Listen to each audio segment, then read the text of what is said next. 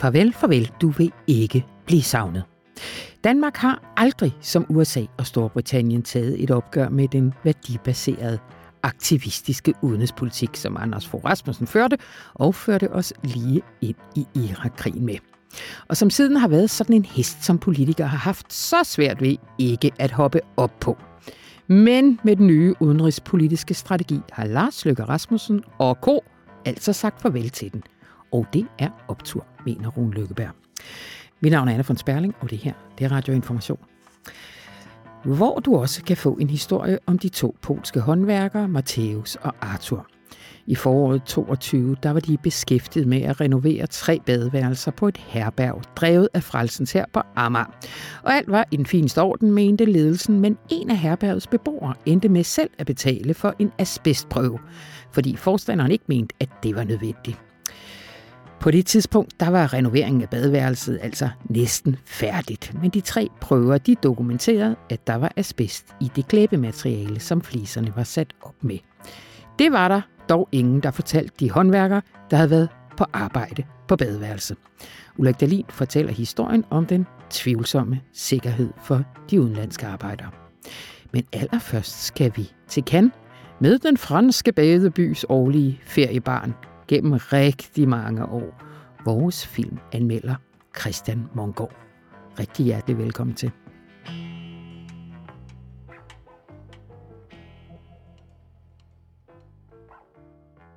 Hej Ulrik Dahlin. Hej. Øh, kan du ikke lige tage os tilbage? Foråret 22, hvad er det, der sker på øh, herberget Hørhuset på Amager? Jo, det er jo et, et herberg, som Frelsens her driver, ja. og de var i gang med en omfattende renovering, og i foråret 2022 var turen så kommet til den øverste etage.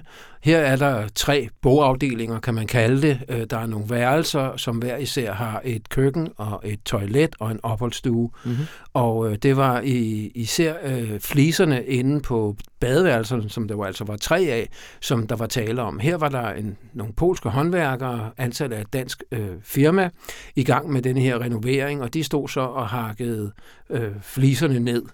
Øh, og der var så en beboer på herberget, som øh, var bekymret for, om ikke der kunne være asbest i det fliseklæb, som mm. fliserne var sat op af. Men selvom han flere gange luftede sin bekymring over for herbergets forstander, øh, så blev han afvist. Og til sidst så gjorde han, efter at have rådført sig med sådan et asbestmiljøfirma, øh, så gjorde han det, at han tog ud i et bygge marked. Så købte han en hammer og nogle plastikhandsker, og så hakkede han selv øh, øh, nogle... Øh, nej, han hakkede det ikke af. Han samlede nogle fliser op, øh, hvor der var... Øh, øh, noget af det her klæb på bagsiden, ja. og så sendte han det til det her firma, som lavede sådan en laboratorieanalyse, tre forskellige prøver, og i alle tre prøver blev der konstateret asbest. Og så klæbede han, eller hængte han de her øh, laboratorieresultater op på opslagstavlen, og øh, det var ligesom starten på det. Mm. Så kontaktede han jo et øh, information øh, og spurgte, øh, altså, om det kunne være rigtigt og rimeligt. Og det skrev vi så øh, en artikel om her i det her forår. Altså, ja. øh, det der var problemet, hvis man kan sige det sådan, det var, at han først fik det gjort, efter at arbejdet stort set var til endebragt. Ja.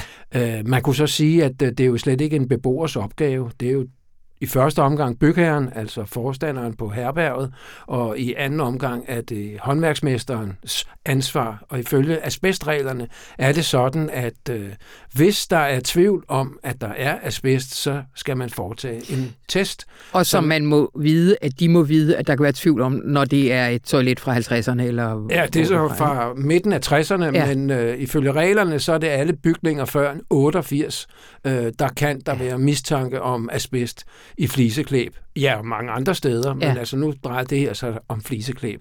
Ja. Så de burde altså have foretaget sådan en test, men det gjorde de ikke. Nej.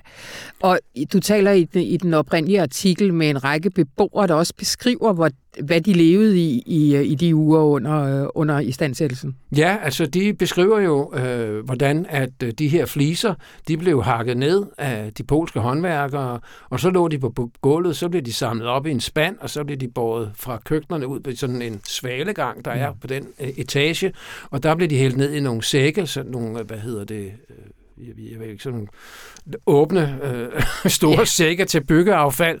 Og så lå de der, og der var jo selvfølgelig en masse øh, støv og fliserester og alt muligt andet. Altså både øh, ude på gangen og i de her sække. Og så på et tidspunkt, øh, så blev nogle af de her sække, hvis i flere omgange, så blev de transporteret ned på sådan en, en, en platform, eller sådan en slags rullende elevator, øh, ned til en lastvogn, der så kørte dem, ja, jeg ved ikke hvorhen, eller ned i en container har det jo nok været. Du får, de kommer, de sender der faktisk også nogle billeder, ja. som er taget under, under arbejdet. Ja. Ingen værnemidler, ikke så meget som corona. På, hvad, hvad på, har de på? På, på, et af, på et af billederne, det, det må være et lidt senere billede, der kan man se, der har nemlig, hvad hedder det, Øh, der har han ikke en, en trøje på, det har han på nogle af de første billeder. På et af de senere billeder, der har han bare sådan en t-shirt på, ikke? Mm. og så har han en støvmaske. Altså, ja. Det er det, som i bygningskreds kaldes et kaffefilter. Ja. Altså, det er en almindelig øh, Coronamaske. Støv, støvmaske der. Ja. Øh, beboerne havde også sagt, at det støvede meget, og det forklarer de her to håndværkere også, det støvede meget. Men der er jo forskel på, at det støver meget, og man siger, så tager jeg en støvmaske på. Ja. Altså asbestfiber kan trænge ind i huden, det behøver ikke nødvendigvis at gå, gå gennem dit åndedræt.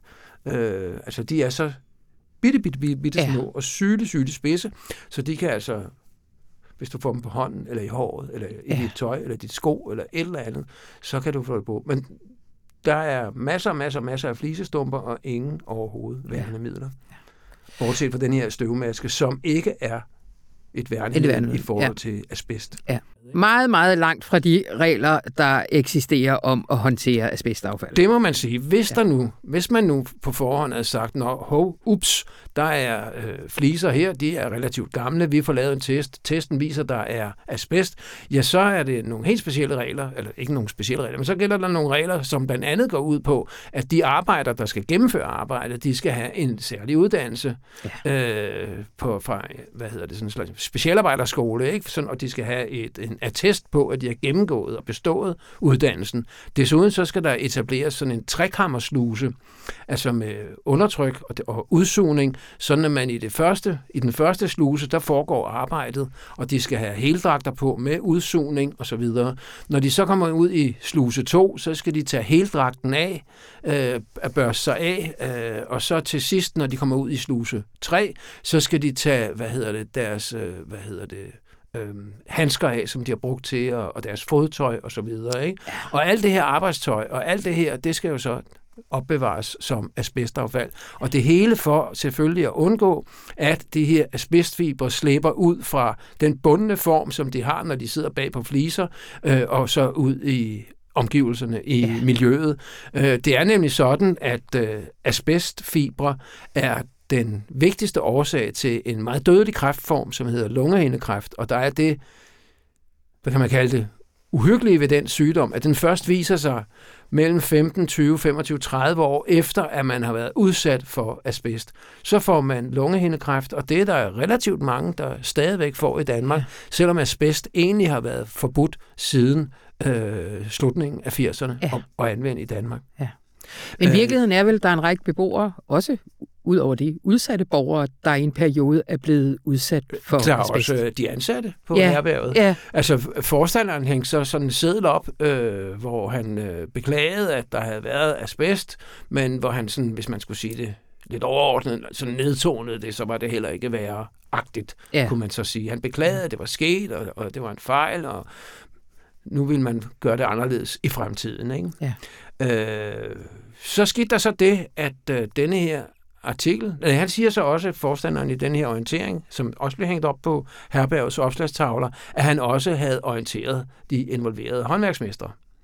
Der sker så det efter nogle uger, øh, efter at artiklen har været i avisen, at jeg får en henvendelse fra en polsk håndværker, som siger, at jeg var en af de fem håndværkere, som gik i det her byggeri, jeg og min marker, og øh, vi har, altså, det var kun ved at læse den artikel, at de er blevet klar over, at de altså sidste år i månederne fra april til juni øh, arbejdede med asbest. Det havde mesteren altså ikke, ifølge deres oplysninger, fortalt dem efter at beboeren havde fået lavet testen her. Ikke?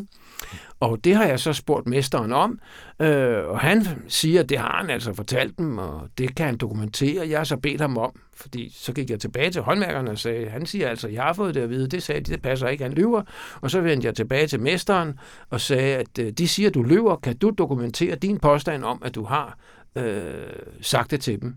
Øh, det ville han jo kunne gøre, hvis han havde har sendt det en mail, eller ja. hvis han kunne vise, prøv at se her, jeg har indkaldt til møde for alle mine ansatte den og den dag klokken sådan og sådan, og ja. det var selvfølgelig lige efter for at forklare med bedst. Han er ikke vendt tilbage. Så altså indtil videre, så må vi forlade os på, at de to polske håndværkere forklaring. Ja. Øh, lige mesteren, hvem, hvem er han? Er det en dansk, er det en polsk? Det er en, en dansk mester med et firma med oppe et, i, ja. i, i, i Nærum. Ja. Øh, det firma, som udførte asbestarbejdet, øh, det er så gået konkurs, og det har til synligheden ikke noget at gøre med opdagelsen af asbest. Det er i hvert fald sket før, at, øh, at øh, beboeren fik svar på sin test, men han har så, mesteren der, han har lavet et nyt firma med næsten enslydende navn, som så ikke er gået konkurs, og som mm. så fortsætter arbejdet. Ja. Øh, men altså det firma, som udførte asbestarbejdet, det er gået konkurs. Nå, men så har jeg også kontaktet øh, 3F, som jo er fagforening, altså murerne og bygningsarbejderne, mm. hvor meget det nu hedder, ude i Valby. Og øh, det at forklare øh, de så, at de sådan set har været ude også at se på pladsen, men arbejdet er jo forbi. Øh, det har arbejdstilsynet jo også været på altså sidste år, men arbejdet var overstået, og derfor så kan de ikke rigtig gøre noget. Øh, det de så har gjort, fagforeningen, det er, at de har opfordret øh, de to håndværkere her, som bor og lever her i Danmark og er medlemmer af, af fagforeningen, øh, til at kontakte mester og så få det registreret, altså få øh, en dokumentation for en verifikation af, at de har altså fra der til der arbejdet med asbestholdigt arbejde. For hvis de om XY år skulle være så uheldige, at de får lungehænde cancer, ja, så vil det en sådan erklæring kunne gøre det nemmere for dem i givet fald at få en erstatning, som, mm. altså for en arbejdsskade. Ja. Ikke? Øh, Helga Mathisen, som er den faglige konsulent fra 3F, jeg talte med, fortæller også, at det er ifølge deres erfaringer, det er slet, slet ikke ualmindeligt, at øh, bygningsarbejdere fra Østeuropa, at de sættes til den slags arbejde mm. der, og hun siger, at de er generelt altså mindre vidende om, hvad, hvordan, hvad der kan være farligt og ikke kan være farligt, og de kender ikke til deres rettigheder. Så de bliver, ifølge hende, altså i stor stil brugt til, til den slags arbejde der. Helga Mathisen, som også har skrevet en del her i avisen, blandt ja, ja. andet også øh, omkring asbest og øh, et opråb i forhold til... Hun er af til ja. klumist, som klumist, vi kalder det ja. her i avisen. Ja. Altså jeg har selv, jeg har et gammelt hus, som har et asbesttag, og øh, det er en af grundene til, at jeg ikke begynder at pille ved det. Det er jo sindssygt omfattende øh, hvis man skal begynde at rode med det. Øh, og det er da min pligt at være at sikre mig, at mine håndværker i så fald øh, var beskyttet. Er det ikke? Jo. Ja. Jo, jo. Men altså det, der jo formentlig ligger under det hele, det er jo, at det vil være meget dyrere. Ja. Altså, så vil ja, man ikke ja, kunne klare sig med... Ja, nu ved jeg ikke, hvad de her to polske håndværkere og deres tre kolleger, øh, hvad de har fået i løn, men man kunne sagtens forestille sig, at det ikke kommer op i nærheden af, hvad det vil koste at få folk med altså det er, ja. den her test. Ja, og det skal deponeres på særlige måder. Og ja, så er der ja. hele affaldsproblematikken. Ja. Ikke? Ja. Og desuden så skal det også af, øhm, anmeldes til Københavns Kommune, hvis der foregår asbestarbejde. Og jeg fik så en agtindsigt i, hvor mange hvad hedder det, asbestarbejder, der var anmeldt i Storkøbenhavn, og der optræder det her sted altså ikke. Ej. Så øhm, mester, altså ifølge Helga Mathisen fra 3F, så kan man ikke være i branchen uden at vide det her. Nej. Altså, det, Nej. det, tror jeg, det, det tror jeg på er rigtigt. Altså, ja. det er ikke raketvidenskab, at når man er bygningsarbejder og står med sådan et, et, et arbejde, at der kan være en risiko for asbest. Men det er jo også oplagt, at hvis en test så viste, at der var asbest, ja, så havde øh, tømmermesteren der, så havde han jo været nødt til at ansætte nogle andre, som havde den her asbestuddannelse, ja. og så havde det tilbud, han kunne give, og som han formentlig har udført arbejde for, være blevet meget, meget, meget dyrere. Ja. Lige at tale sidst, Ulrik, altså, øh, ifølge Helga Mathisen for eksempel, altså er reglerne tilstrækkelige, som de er lige nu? Er problemet, at der ikke leves op til reglerne, eller bør man også stramme på hele det her asbesthåndtering? Altså, øh, det synes hun jo, øh, at man bør gøre. Altså, det er, det er på en eller anden måde øh, en lidt øh, trist situation, de her to håndværkere og deres tre kolleger ja. er havnet i, fordi i og med arbejdet er overstået, i og med at firmaet er gået konkurs, og men så fortsat med samme mester i et, et nyt firma, ja. ja, så er deres rettigheder jo væk. Ja. Altså, så det burde man da i allerhøjeste grad gøre noget ved. Ja. Godt, det var noget. Tusind tak, Ulrik Dahlin.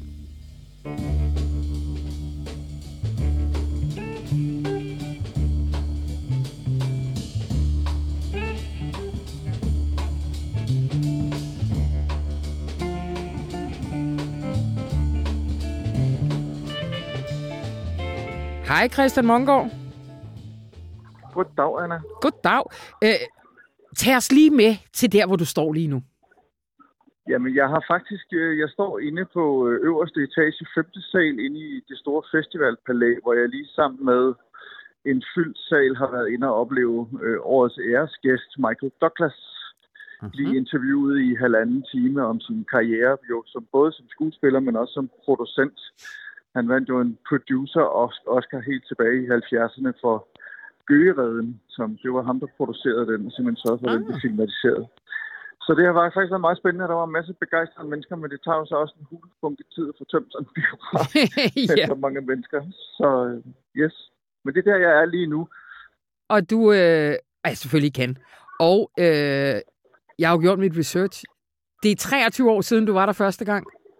Det er faktisk mere. Det er jo nærmest 25 år siden, jeg var her første gang, men det er 23. gang, jeg er her. Det er så, sådan, det er. Godt. Øh, det er sådan, det er. Yes. Jeg var her første gang i 1998, det år, hvor både festen og idioterne var i hovedkonkurrencen. Uh, det, det var stort det, at være dansker. Det var det. Ja. Øh, knap så stort i år, men lad os tale om noget andet. Øh, Christian, altså hvad er det, der er årsagen til, at du år efter år valgfarter til Cannes? Hvad er det, Cannes kan blive ved med at, øh, at give? Jamen, altså, Cannes er ligesom den vigtigste øh, og den, ja, så bare sige den vigtigste og kvalitetsmæssigt bedste festival. Det er her, man får det bedste indblik i, hvordan verdensfilmen har det lige nu og her, hvordan filmkunsten har det lige nu og her. Den giver ligesom, det er den festival, alle gerne vil til, fordi den giver opmærksomhed, og hvis man vinder, ja, kommer med i hovedkonkurrencen, eller ovenikøbet måske vinder en pris eller en guldpalme, jamen så er ens film sikret noget ekstra, op med, noget ekstra opmærksomhed, og ens karriere kan også ligesom tage et, et hak op af i forhold til måske, hvor man var tidligere. Mm. Og det betyder jo så, at, at, at stort set alle de store instruktører, alle, alle dem med de store film og de spændende film, de vil gerne til Cannes. De vil gerne have premiere her. Det er også et farligt sted at få premiere, fordi hvis filmen flopper, altså hvis det viser sig, at den, den ikke kan klare sig på det store lærred herinde i, i, i, i Teatre Lumière, hvor der er plads til, øh, hvad er det, 2.500 mennesker eller sådan en stil. Det er meget farligt at vise sin film der, kan man sige. Fordi hvis den ikke i gåsøjne er stor nok, så kan det også blive en rigtig forfærdelig festival for en instruktør. Det er også mange, der har oplevet gennem tiden. Mm-hmm. Men det er her, man tager temperaturen på filmkunsten, og fordi filmkunsten og verdensfilmen jo i høj grad også afspejler, hvad der foregår lige nu her i verden, jamen så kommer den jo også nærmest til at tage temperaturen på ja, den globale situation. Der er jo film fra alle verdenshjørner, og de film afspejler jo, hvad der interesserer, hvad der optager filminstruktørerne, filmskaberne, og og lige nu er jo i høj grad blandt andet klima og krigen i Ukraine og i det hele taget en verden i en elendig forfatning. Og det, det kan man godt se på filmene, synes jeg. Mm, mm. Uh, Christian, det er jo også et sted for øh, alt muligt andet end film, og øh, der har jo været nogle ordentlige skandaler igennem årene.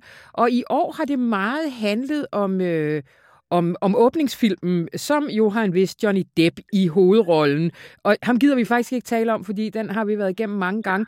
Men, jeg er, øh, men, men derimod er, er det nyt for mig, øh, at øh, instruktør og øh, øh, hovedrolleindehaveren er sådan en, en markant skikkelse i Frankrig. Kan du ikke fortælle lidt om hende? Jo, Mai Wen hedder hun. Hun er både instruktør, hun er skuespiller, hun er en markant type. Hun er sådan en, der laver sådan lidt lad os bare sige, muskuløse film, når hun selv laver film, øh, og, og har også sådan en meget øh, pågående fremtoning i de film, hun er med. Hun er en skidedygtig skuespiller, og hun er en, en flot kvinde, yeah. og, og, øh, og har virkelig nærvær og, og, og, og karisma på, på lærredet og sådan nogle ting. Men hun er også en kontroversiel skikkelse. Altså, en af de seneste sager i gåsøjne, der klæber til hende, det er, at hun øh, spyttede en journalist i ansigtet og rev ham i håret. da hun mødte ham på en, en restaurant i, i Paris, tror jeg det var. Og det skyldes simpelthen, at, at den her... Et, faktisk er der ikke rigtig kommet nogen grund frem til, hvorfor hun har gjort det. Hun har selv erkendt, hun har gjort det. Hun har sagt, jeg er ikke klar til at tale om det. Jeg vil gerne tale om det på et andet tidspunkt. Men journalisten, som kommer fra det med medie, der hedder øh, online medie, der hedder Mediapart, de, han har sagt, at han mener, at det handler om MeToo, fordi Mediapart var et af de første medier i Frankrig til at breake MeToo-sager, MeToo-historier øh, i de franske medier. Og øh, Mai og en af de historier, de breakede, det var historien om ni kvinder, der anklager filminstruktøren Luc Besson for overgreb, seksuelle overgreb og voldtægt. Og øh, Mai Wen har simpelthen været gift med Luc Besson. Hun har en datter med Luc Besson. Og hun har haft et komplekst forhold til ham, og det er noget af det forhold kom frem i de, den her dækning, som øh, Mediapart har lavet.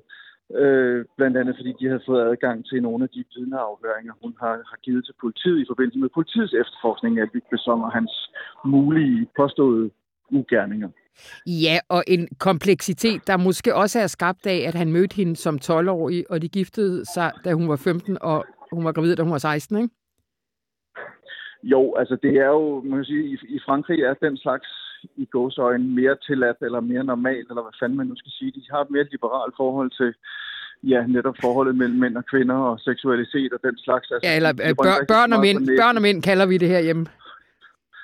Børn og mænd kalder vi ja. det der hjemme. Jamen, det er rigtigt. Og, og det er, øh, øh, altså, de, de har altid haft et mere afslappet forhold til det, og, og de har også haft meget sværere ved at takle MeToo, eller ja. har der sagt, de har været meget langsomme til at takle MeToo. Og det er jo så også det, der ligesom gør sig gældende her, fordi øh, øh, den første, en af de første store MeToo-sager hernede var øh, den franske skuespillerinde øh, Adele Anael, Anael, som ja. hun hedder, Øh, hun øh, simpelthen fortalte om, at hun i, i mange år var blevet øh, seksuelt chikaneret af en, en filminstruktør, og det var Mediapart, der fortalte den historie i 2019, og Anna Ainel, som hun simpelthen har svært ved at sige hendes navn, Ainel hedder hun, Adele Ainel, øh, hun øh, har for ganske nylig inden for den seneste halvanden uge øh, med, meddelt, at hun simpelthen forlader den franske filmbranche, for hun er øh, virkelig træt af, at der ikke bliver taget hånd om de her overgrebsmænd omkring de her vold, voldtægtsforbrydere, som hun siger. Og, og det, øh, så det har jo vagt en del genlyd, og det betyder faktisk, at i dag, eller rettere sagt i går, øh, nu, nu snakker vi sammen onsdag, ja. øh, øh, tirsdag, hvor åbningsfilmen blev vist, der kom der simpelthen et åbent brev fra en lang række franske fi, øh, øh, filmskuespillere, eller skuespillere i det hele taget, både mænd og kvinder, som gik ud og sagde, nu tager vi afstand fra det her, nu vil vi have, at der skal ske noget i den franske filmbranche. Og det var direkte affødt af af Nels øh, øh, øh, udmeldinger omkring, at hun forlader branchen, men også det faktum, at festivalen hernede har valgt at åbne øh, med Wens nye film med Johnny Depp i På den måde er det, jo blevet... Det sådan ligesom sammen. Ja, og kan jo blevet sådan en, en sjov scene, sådan en følgetong i forhold til øh, den franske filmindustris måske manglende evne til at tage hånd om det her, fordi det var også hende, der udvandrede, da Polanski for nogle år siden vandt en pris, ikke? Jo, og det var så øh, til det, der hedder César-uddelingen, som er den franske Oscar. Ja. Der er en el, hun var selv, øh, den film, hun var med i, øh, øh, Portræt af en kvinde i flammer, en fremragende film. Ja. Hun var nomineret for, for sin, øh, øh sin rolle i den, og film var nomineret til bedste film ved de her César-uddeling, og, og da Polanski så fik prisen for bedste film, så udvandrede hun simpelthen højlydt og sagde, jeg vil ikke være med til det her, I giver prisen til en pædofil og en voldtægtsforbryder. Ja. Og det, så hun har ligesom meget tydeligt øh, meldt klart ud, hvad hendes holdning er, og nu fik hun så endelig nok her for ganske nylig, og nu er der så åbenbart også andre i filmbranchen, der er ved at have fået nok ja. af, at den franske filmbranche virkelig har været fodslæbende i forhold til at tage afstand fra ikke MeToo, men alt det, der ligger bag MeToo, altså alle de her sager, ligesom meldt sig ind i kampen imod overgreb og voldtægter og øh, sexchikaner, hvad der nu ellers foregår ja. af ubehagelige ting i branchen. Altså der, Christ... der i modsætning til USA og også Danmark, så er der ikke rigtig sket noget. Nej, det er det. Christian, lige kort, hvordan har øh, festivalen reageret på kritikken af deres valg af åbningsfilm?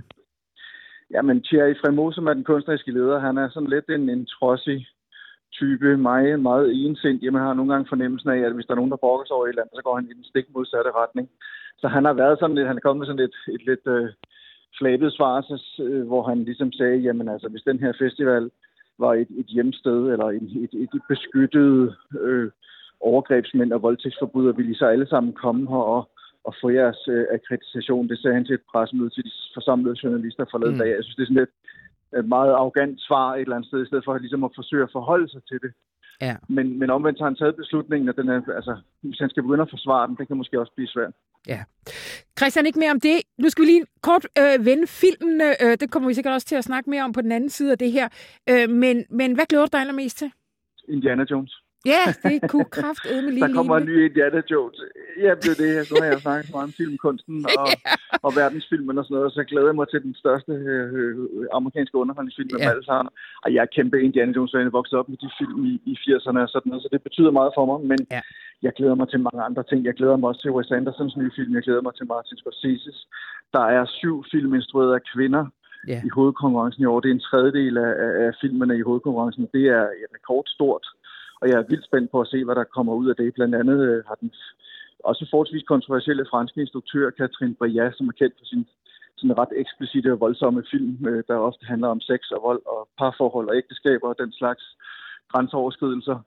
Øh, hun har simpelthen genindspillet øh, Marielle Tukis dronningen, der jo har Trine Dyrholm i hovedrollen. Wow. Og hun så lavet en ny fransk version af den, og det, altså, jeg sgu spændt på at se, hvor langt hun går med den. Det, det bliver ja. virkelig interessant. Og så er der en ny film af Ken Loach og Aki Kaurismäki, som jo er nogle af vores på avisens yeah. favoritter.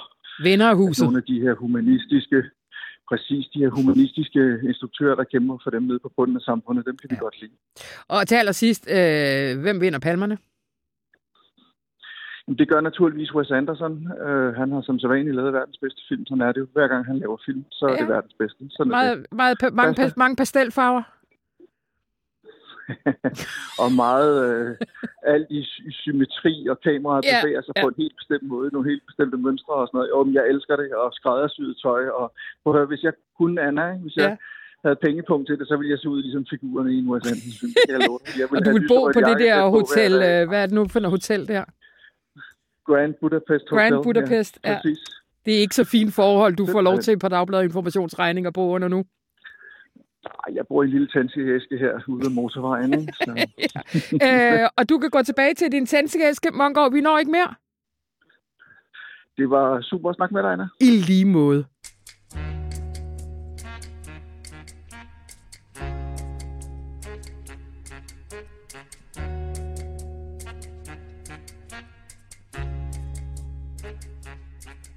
Goddag, Rune Lykkeberg.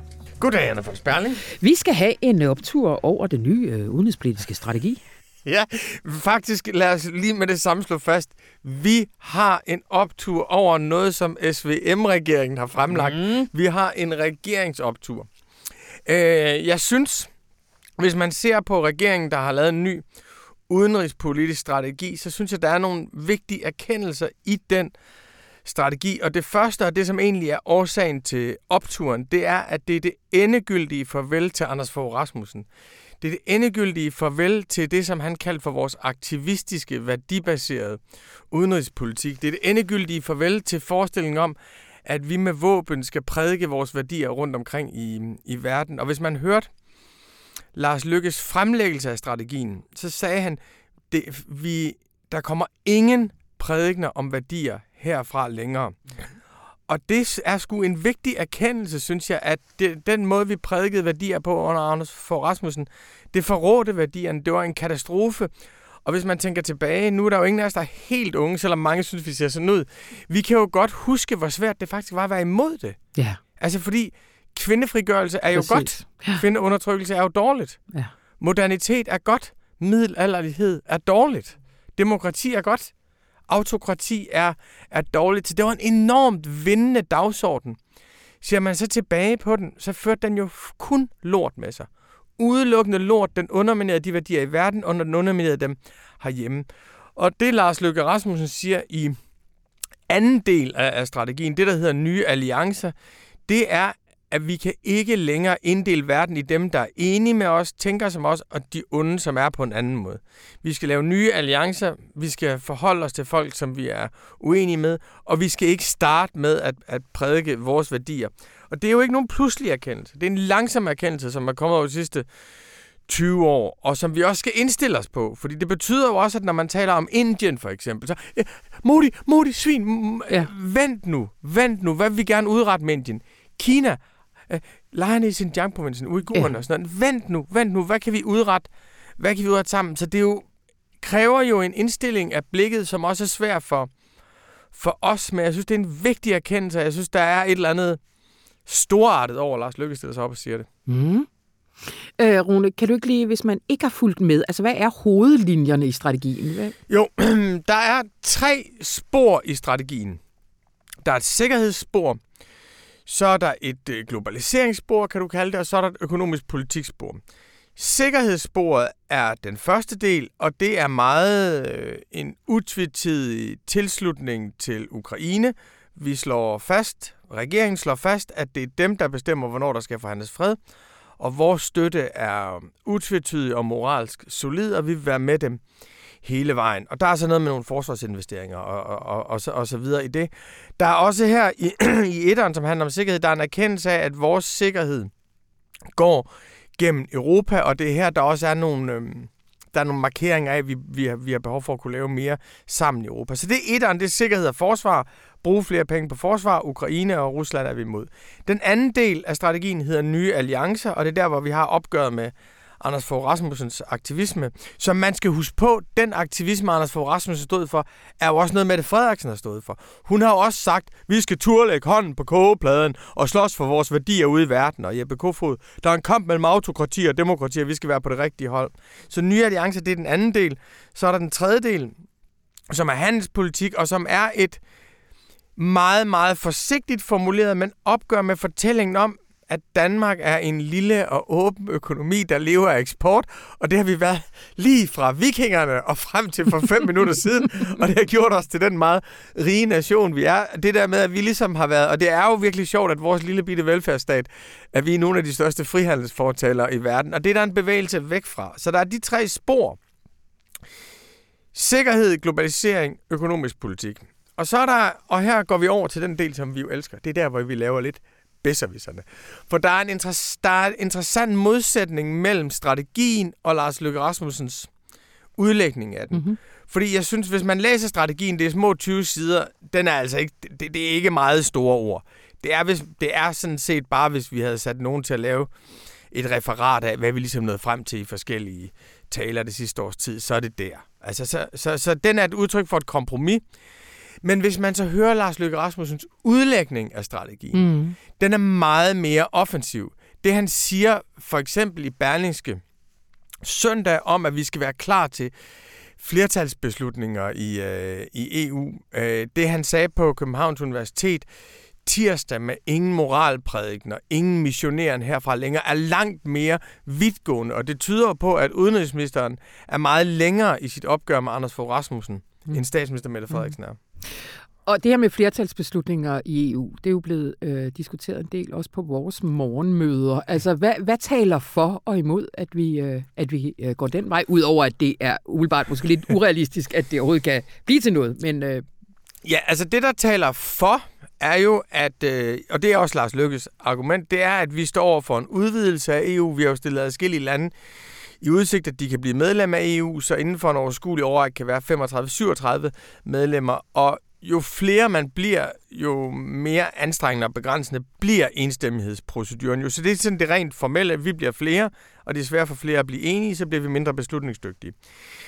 Men den anden del er, som han ikke betoner, det er den, han betoner, men den anden, og efter min opfattelse, den vigtigste del, det er jo, at i og med, at vi gør op med den gamle globalisering og lille og åben eksportøkonomi, free trade, så skal EU også kunne mere. Der bliver der er meget større forventninger til, til EU, og vi har større ambitioner på EU's vegne.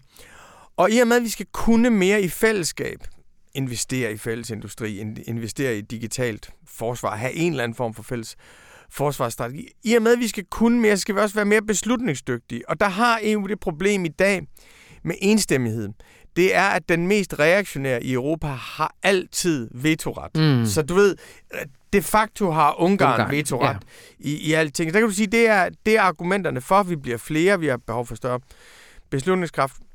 Argumenterne imod er selvfølgelig, at det EU, som er opbygget, er jo ikke en federation, og det er ikke en, en øh, ekvivalent til, til Amerikas forenede stater, og det er nationalstaternes Europa, og der er en årsag til, at kommissionens magt trods alt er begrænset, og der ligger meget mere magt hos regeringslederne, det er, at EU er blevet stærkt, og EU har vundet i forhold til pandemien, i forhold til Brexit, i forhold til finanskrisen, fordi det er nationalstaternes Europa. Det er der, hvor hele legitimiteten ligger, og så snart du begynder at sige, nu er flertalsafgørelser, de enkelte lande mister deres vetoret, så sætter man også opbakningen til EU på spil. Det synes jeg er ligesom det stærkeste argument imod. Så kan du sige, at Danmark, der har vi, der har vi, øh, der, der har vi så, så den situation, at vi jo lige stemt for, for ophævelse af forsvarsforbeholdet. Ja. Øh, Med et meget gennemgående argument om, at vi jo ikke kan blive tvunget til noget. Præcis. Ja. Og, og, øh, og, og, og, der, ja, og, der, og der, der sagde ja-siden, jeg kan faktisk ikke huske, om vi selv har skrevet det, men der, det var i hvert fald ikke vores bærende argument, men, men, men, men vi har sikkert også selv skrevet det. Dem, der vil anskaffe forsvarsforbeholdet, sagde, prøv at høre, vi har jo stadigvæk vetoret, fordi mm. der er enstemmighed her. Og vi kan ikke blive tvunget til at blive sendt ud. Og det vil sige, at det at, være, at det at have et forsvarsforbehold betyder faktisk bare, at vi afskriver os vores vetoret. Og der kan man jo godt sige, at vi har afskaffet et forbehold på nogle præmisser, som vi allerede et år efter begynder at forandre, og folk faktisk har sagt ja til noget i the heated moment of the war in Ukraine. Øh, og nu tager eurokraterne så over og begynder at, at svindle med dem. Mm. Og du kan sige, det ene, det der med, med nationalstaterne til Europa, og det her, det er jo ligesom to af fjendebillederne ved den europæiske union. Ja. At de tager altid lidt røven på os. Ja. Der er altid to, og hvis du ikke står på det, så kører det fra dig. Øh, et kedeligt argument, vi altid har, men det dukker op i ny og næ, også i vores ledere for eksempel. Det er det der sådan too little, too late. Altså, at det, at, at, at det nu er gået op for øh, blandt andet Lykke, at vi er ikke store og stærke ude i verden mere. Europa er lidt presset og sådan noget. At det er en lidt for sen øh, erkendelse. For eksempel i, i forhold til alliancer i Afrika og alle de der steder. Altså, hvad, hvad tænker du om, om timingen af det her? Jeg synes, man må sige, at når vi har kritiseret det alle de andre gange, så må vi jo også, altså det, det nytter jo ikke noget for mig at se, at ligesom sige, jamen I sagde det ikke i 2017, I sagde det ikke i 2015, I sagde det ikke i 2011, I sagde det ikke i 2009. Og nu må vi sige, nu har de faktisk lavet et ryg, og det her er en erkendelse, som tager en lille smule tid, og øh, det tager tid og, og, og, og bundfælde Så jeg har ikke den der too, too, too little, uh, too, too little, too late. Også fordi der er nogle lidt andre ting på spil. Altså det er jo, lille åben eksportøkonomi, det er den vindende model for Danmark, så der er noget i bevægelse i det. Og så kan man sige, at vi har jo aldrig haft et opgør med Irak-krigen. Vi har aldrig rigtig haft et opgør med Afghanistan-krigen. Og hvis du ser på, hvordan folk hader Tony Blair i dag i Storbritannien på grund af Irak-krigen. Folk hader George W. Bush i USA i dag på grund af Irak-krigen.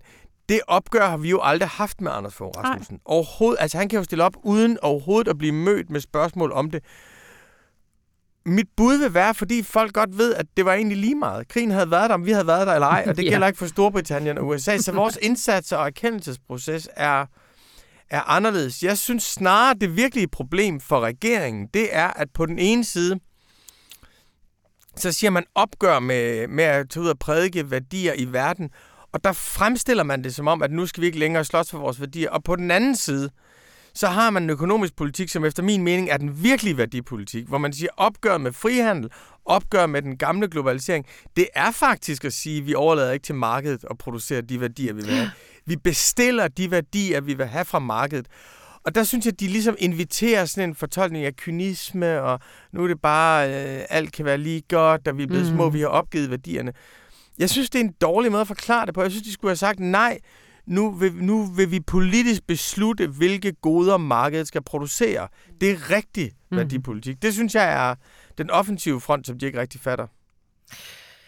Men tilbage til optur over, at vi endelig kan vinke farvel til Anders Fogh Rasmussen. Ja, fordi det har jo været sådan, at Anders Fogh Rasmussens aktivisme og moralisme bliver ved med at dukke op. Det er jo som om, så blusser den op i Mette Frederiksen. Blusser den op i Jeppe Kofod. Altså, ligesom hest, de ikke kan lade være med at sætte sig op på, fordi man kan sådan en fin uniform på. Der elsker jeg, at den hest er blevet slagtet nu. Vi er færdige med det. Farvel og tak, Anders Fogh Rasmussen. Optur! Og det var, hvad vi havde valgt for denne uges aviser. Gå ind på information.dk og find en hel masse andet her iblandt. Og det vil jeg gerne lige fremhæve i den her uge. Så er der simpelthen en øh, særudgave, som hedder Gastropolis om fremtidens mad. Og hvis du får printavisen i weekenden, så kan du sidde og hygge dig taktilt med den, men for alle mulige andre, så er den jo også inde på hjemmesiden, og udkommer også på lyd. Og det er et tillæg om, at det bedste skal være bæredygtigt, og det bæredygtige skal være bedst. Og her kan du læse om, hvordan et kålehoved bliver til guld, og du kan møde fremtiden på en mark i Jylland, eller prøve den af hjemme i køkkenet. Øh, gør det. Mit navn er Anna von Sperling, og det her program det var klippet af Rune Spargertsen, og så håber jeg, at du nyder din lille ferie. Hej hej.